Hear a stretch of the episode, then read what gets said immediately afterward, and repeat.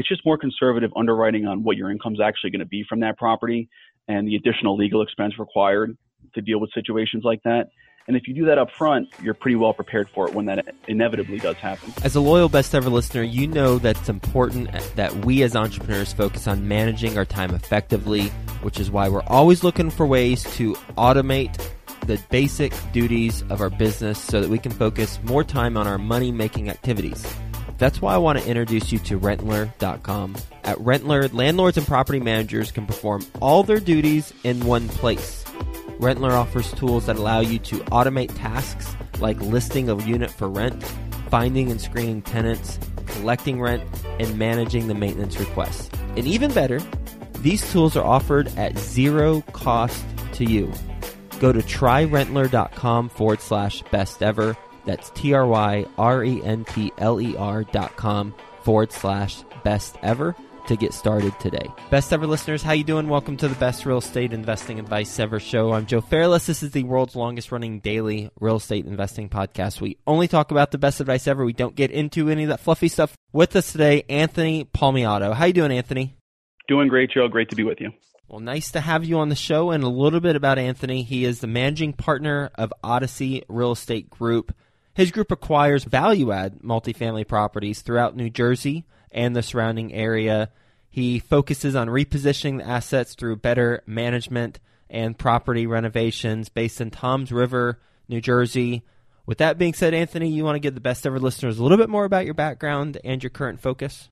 Sure, absolutely. So, I did grow up in central New Jersey, born and raised, went to school in New Jersey, the College of New Jersey, actually. And while I was there, I got involved with a network marketing company and during that time, somebody introduced a book to me called Rich Dad Poor Dad.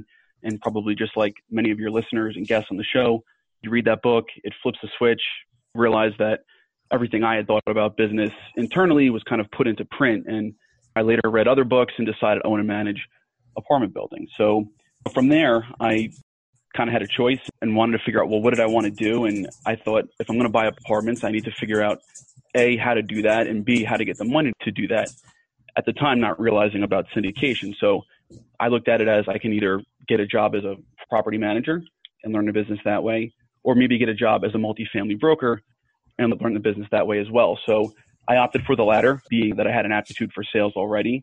So as a broker, I began listing and selling apartment buildings and learning the business. And after a few years, I started buying my own deals, and we're now up to three properties, 15 units, but growing pretty quickly, and just closed on our most recent purchase just a few weeks ago. Great. Congrats on that latest purchase. What'd you buy?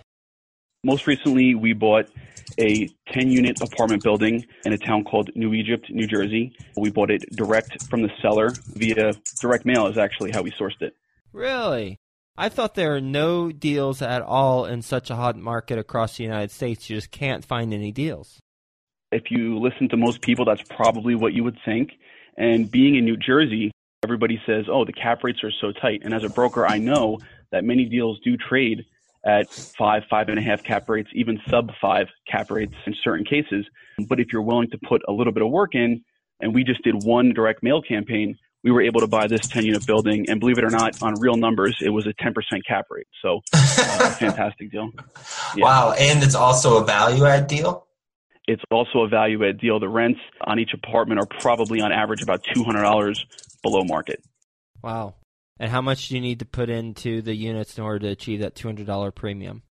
As I said, we just purchased property about two weeks ago, so we haven't put our plan into place yet. But we're budgeting probably somewhere between seven and eight thousand dollars per apartment and $200 is actually pretty conservative. Some of the rent pops might be as much as 250 or more. Did you buy this with your own money or did you bring in partners? We actually were able to purchase this with our own money as if it wasn't already a pretty good deal. We actually were able to get the seller on this one to hold the first mortgage, which made the deal much easier and much better from our perspective. And will you elaborate on what holding the first mortgage means? Well, first of all, we found him through direct mail. And as we expanded dialogue with this seller, we came to an agreement on price. And I basically said to him, Would you be interested in, in holding the first mortgage? Meaning, you be the bank, I'll put a down payment and then make payments to you. Most people would initially think that there's really no reason to do this on the seller's side because he wants to get paid now and don't want the deal. But there are a few reasons that you would. Number one is that it makes it much simpler in that there's no bank involved. Number two is that you don't have a particularly big capital gains tax to pay right this second because you're getting paid your money over time. And number three, this seller was an older gentleman who originally built the building. So what this was going to allow for him is to still receive cash flow from the property, but not have to actively manage the property anymore. So when I kind of laid it out for him in those terms, it seemed like a good idea to him and his brother, who was his partner, and they agreed to do it. What were the terms? The brother was not really on board for doing this for long term, so we ended up doing an 18 month note at 4% with a 20 year amortization. That worked out just fine for us because in today's world with interest rates rising, we decided that we're going to go ahead and refinance immediately and go to a traditional lender and try to pull cash out of this property. Um, and I actually have a term sheet sitting here on my desk, and we got fantastic terms. So while we were able to use the seller financing to acquire the deal and close quickly, we'll now put some permanent commercial financing on it, get all of our money back, and then some more on top of it, which would be great for us to go out and buy the next deal. Any prepayment penalty on the seller financing? No, and we were pretty particular about making sure that was not in there, knowing that we were going to probably refinance rather quickly. Mm-hmm. And so I actually just got terms from a bank for a seven year note at four and a quarter percent, but they're valuing the property at $900,000 based on our numbers and are willing to lend about 75% of that. So all in all, just everything kind of fell into place on this one. Oh, that's great. What did you buy it for? We ended up paying uh, 500,000, um, which again is amazing considering yeah. it's very routine in New Jersey for properties to sell well over $100,000 per unit. And if you just scratched the surface and took a cursory look at LoopNet, you would probably think that to be true. But if you go the extra step and do some direct mail, you can find good deals. And so not only did we pay 500, we put about $125,000 down, which we'll get back in the refinance. And then we're looking at maybe another $175,000 cash out on top of that. Plus, we still have the value add component to the deal, which we'll implement over time. That's incredible. Let's dig into how you got the deal. You mentioned direct mail. Can you provide some more context around that? Sure. Direct mail was always pretty intriguing to me. I had heard guests on your show and other places talk about the success they'd had with it. But what I noticed is that most people doing direct mail are targeting single family homes. So I just figured why not do the same thing to source deals, but just target multifamily homes. So I just downloaded the property records off the state website for a few counties in central New Jersey and pretty much took the assessed values of properties that would be in the size range I was looking for and just mailed them yellow letters. I only sent out about 350 to 400 letters, I think it was, that matched my parameters. And the really interesting part was that it's commonly said in the direct mail space if you get a 1% or maybe a 2% response rate, you're doing a pretty good job. We actually got something like a 5% response rate. And I think the reason is we had a nice mail piece and it looked good. It definitely got people to open it. But these people who own multifamilies, they don't get direct mail. If you ask anybody who owns a property that they don't live at, and it's a single family home, they probably get these letters all the time, whereas these multifamily owners do not. So I think it definitely caught their attention in that respect. And as such, we probably got 15 or so calls off this one mailing. That's incredible. What did the yellow letters say? I don't pretend to be the smartest person in real estate, and there's no reason to reinvent the wheel a lot of times. So I literally just Googled for examples of yellow letters. And what I actually did was I printed on yellow copy paper. I printed a template in Microsoft Word with lines on it so it kind of looked like line paper. And more or less, it just said that I'm a local real estate investor looking to expand my apartment portfolio. I'm interested in paying you the highest and best price for your property, can close quickly, and look forward to hearing back from you. And I'm paraphrasing a little bit, but that was yeah. really it. And I did do a couple things that I think helped get the letters opened even though I printed all the letters and didn't handwrite them, I did write call me in big red letters by hand on each letter just so that there was a personal touch to it. And then as far as the actual envelope itself, this was a pretty good trick, I thought. Rather than printing the envelopes and not being personal, or on the other end of that spectrum, handwriting 400 envelopes, which is very time consuming, we printed address label stickers, but we put them on a little bit crooked and just highlighted the guy's name or the woman's name who owned the property in yellow highlighter. Mm. And the fact that it was a little crooked and a little off, um, I think I think that got a really good response rate. And next thing you know, we found a deal from it. So I guess it worked. The takeaway is when we do direct mail, do something so that it doesn't look like a robot is sending it to them. Exactly. I think if you use the window envelopes, it looks like a bill or something. So you wanted to make it look like it came from an actual person. Mm-hmm. Wow. That is really helpful. Thank you for sharing that. And the deal itself, that's 10 unit. Now you said you have three properties, 15 units. So I imagine this 10 is part of the 15. Is that right? That's correct. Our first property was actually a single family home that we rented to students. And I'm 50 50 on these three properties with my partner. But we didn't have a lot of cash to get going when we first started. And in New Jersey, properties are much more expensive than in other parts of the country. And so what we could afford was a single family home that we rented to students and figured that was kind of like managing an apartment building. And that was a great deal for us. And once we did our first deal, that was super important because it, it was a proof of concept. We knew we could do it. And so we just then went on to a four family house and then later the 10 unit. You mentioned it was your first direct mail marketing campaign, but how long were you looking for deals prior to sending out that direct mail campaign? That's a great question. There is plenty of deals out there. They're not necessarily good deals. So we had spent, I think, May of 2017, we closed on our four unit property. And again, we thought that was a pretty good deal and we were ready to go bigger. So starting that summer, so really summer 17 to spring of 18, about nine months, we had our eyes out for a good small multifamily deal. And there really wasn't anything out there that was going to generate the type of returns that we were looking for.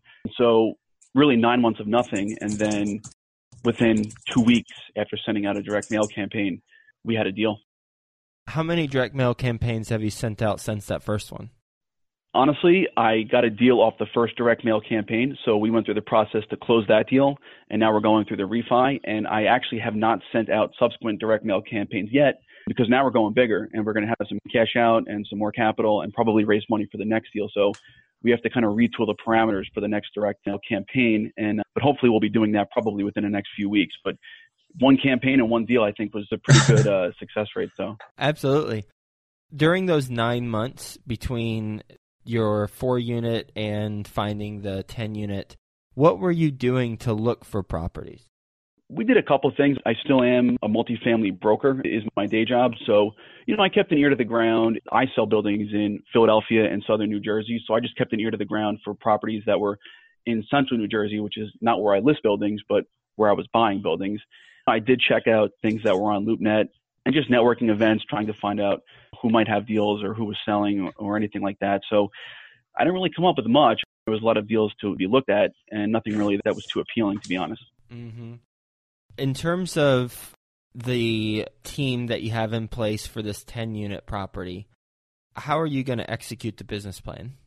That's a great question. So right now, uh, as I said, my partner and I are 50-50. I'm a very sales-oriented, like go, go, go type person. He's the CPA. He's a little bit more conservative. So we have very complementary mindsets and skill sets, I think.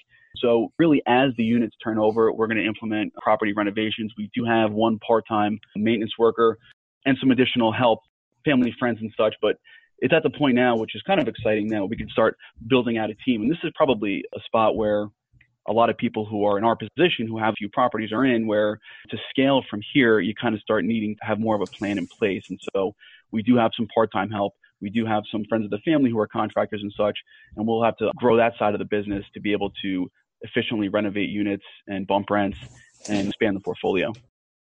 New Jersey's a tenant friendly state, right? Yeah, I was going to say very, very, yeah, yeah, yeah. absolutely. yep.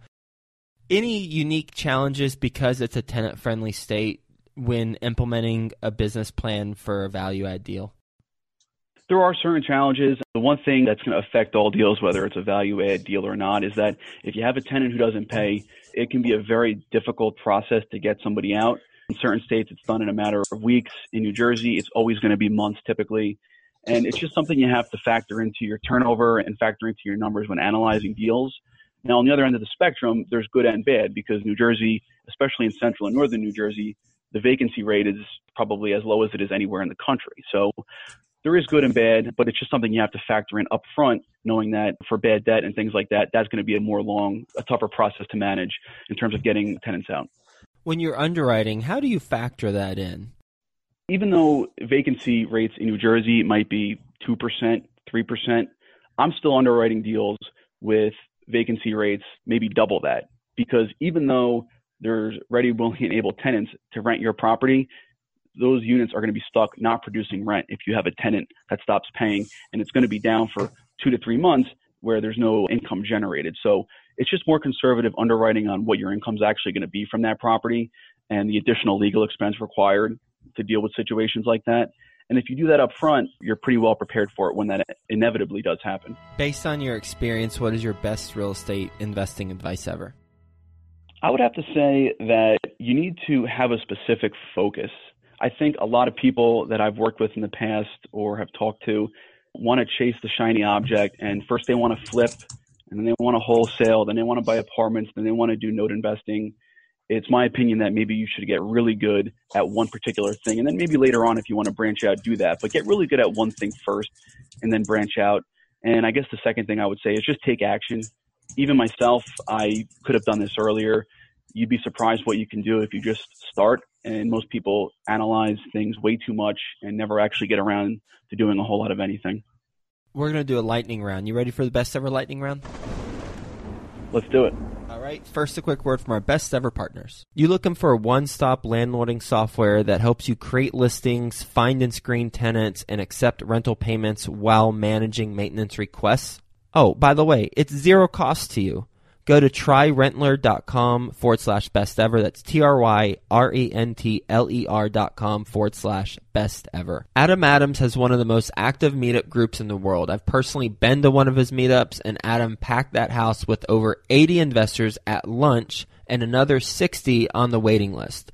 Find out the exact six things he did to create one of the top meetups on the planet by texting the word meetup to 555 888. Best ever book you've read. Best ever book would be The ABCs of Real Estate by Ken McElroy or maybe 10X Rule by Grant Cardone. Best ever deal you've done that wasn't the last one, that 10 unit, some other deal. Um, I would say probably my first ever deal. It was a single family home that I rented to students. We bought the property for $180,000 and it's now generating about $28.50 a month in rent. It's an absolute cash cow. But more importantly for us, it was a proof of concept that just taking action and getting a deal, it works. And if you just follow the blueprint of people who have been successful, you can do it yourself too, and it's it's not too terribly difficult. Twenty fifty is that two thousand fifty dollars in rent? I'm sorry, twenty eight fifty, two thousand eight hundred fifty. Oh, it is a cash cow. two thousand eight hundred and fifty. I did the twenty fifty, and that was a one point one percent and then this one is 1.5 percent. And what I did, but I know you know, Anthony, but, but best ever listeners, what I did, and most of you know, is just took the monthly rent divided by the all-in price, and that's a tend to want to be somewhere between one and five percent, ideally. They say two percent, but I very rarely interview people who get to two percent. What's a mistake you've made on a transaction? A mistake I've made, maybe more generally, is probably just taking too long to start. I definitely had some deals that came up and I passed by and I did not execute on them just because I felt like I wasn't ready. But in hindsight, I was definitely more than ready. And then maybe when I did start, probably starting too small. I think we're capable of much more than we realize. And you should start where you're comfortable, but typically you could be more comfortable doing bigger deals if that's what you're ready for right off the bat. Like I think a 10 unit could have been my first deal if I was going back to do it all over again. How much did it cost monetarily to send out the direct mail from start to finish? The cost of postage was probably something like $200 and other supplies, let's just call it $250 and then whatever you value my time at. Mm-hmm. But actual cash out of pocket, call it 250 bucks. And given the fact that the bank is valuing this building now at $900,000, we made $400,000 of equity day one when we closed. So I would say investing 250 to do that was a, was a pretty good deal. Just a couple follow up questions. The 10 cap on, I assume those are the trailing 12 financials? Unfortunately, and this is going to happen a lot when you're dealing with smaller apartment buildings and these mom and pop type owners, he doesn't have sophisticated financials. So I was kind of piecing together what he did have and taking averages over the past 12 months. But I did have, for the most part, trailing 12 numbers. And yeah, we're looking at a fifty-one, fifty-two thousand dollar net operating income, so just north of a ten cap. Why did he sell it for five hundred thousand? If you know, a couple weeks later, you said it, it closed a couple weeks ago, right?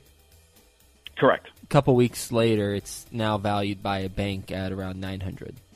Yeah, that's a great question. And the honest truth is, this guy built the building about 30 years ago. He's been managing it ever since, and he wanted to retire. He had a number in mind that he wanted. He named his price, and I found out that price was not really the significant factor for him. What he wanted was somebody who was going to close quickly, somebody who was not going to retrade the deal, or in other words, ask for money off the deal during due diligence, and somebody he could trust. So once I got to meet him and build some rapport, he trusted me, he liked me, he wanted to do a deal with us, and he kind of gave us his price, take it or leave it. So I would have to say, because of the fact that price was probably the third or fourth most important thing to him, that was a price he was comfortable with, and that was a price he was comfortable to execute the deal at. Any tips when having conversations with owners who call us about their properties that you can provide us with? I would say the number one thing that I did accidentally that I would make sure to always do now is never give your price first. If I had to make a blind offer on this property, I probably would have offered him something like six hundred and fifty or seven hundred thousand dollars, and in hindsight, that would have been a two hundred thousand dollar mistake. So I just very respectfully told him I did not want to waste his time. He's much more familiar with the building than I am, and I'm sure he's thought about it and given it some thought as to what he wanted for that property. And if he wants to share a number with me, I'm happy to let him know if I can do that price. And so that's kind of the route I took. And he gave me that number, and I was blown away when that's what he said he wanted. It's great stuff, and uh, thank you for those additional talking points about he or she being more familiar with the building than we are and I'm sure that they have a price in mind, and you don't want to waste their time. So, what are they looking for? That's a great way to reframe that. What's the best ever way you like to give back? I'm actually a big fan of St. Jude's Children's Hospital. I always try every year, especially during the holidays, to give what I can to that organization. I think they do great work, and I'm still in my 20s, but when you're in your early 20s, you can give not that much. You don't have that much. And so as my business continues to grow, I really hope to be able to expand uh, contributions to St. Jude's and just do fantastic work. And I'm proud to, to support that hospital and that organization. How can the best ever listeners get in touch with you? Sure. We have a website, odysseyrealestategrp.com.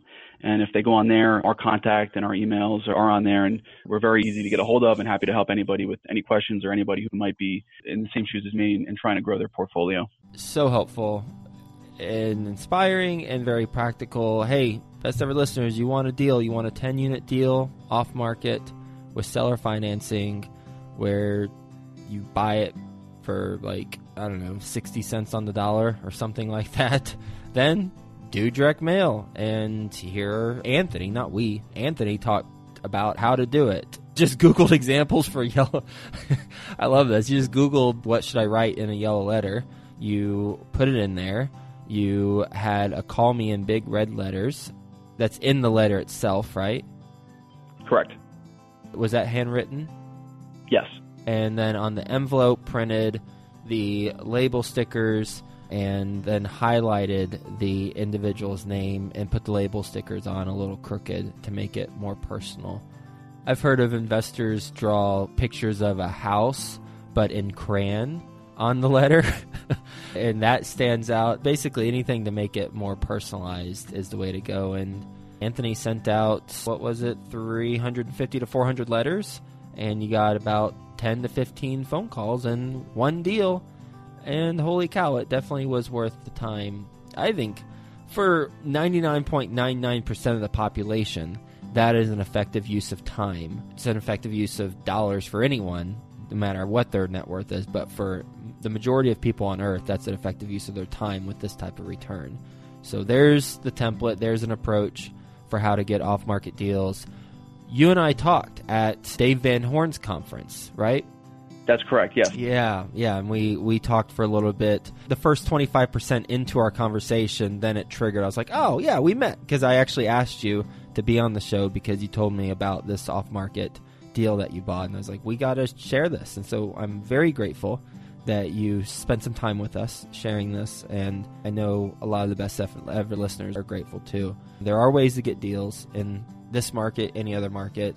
Just got to roll up our sleeves a little bit and get after it. And thank you so much for being on the show. Hope you have a best ever day, Anthony, and we'll talk to you soon.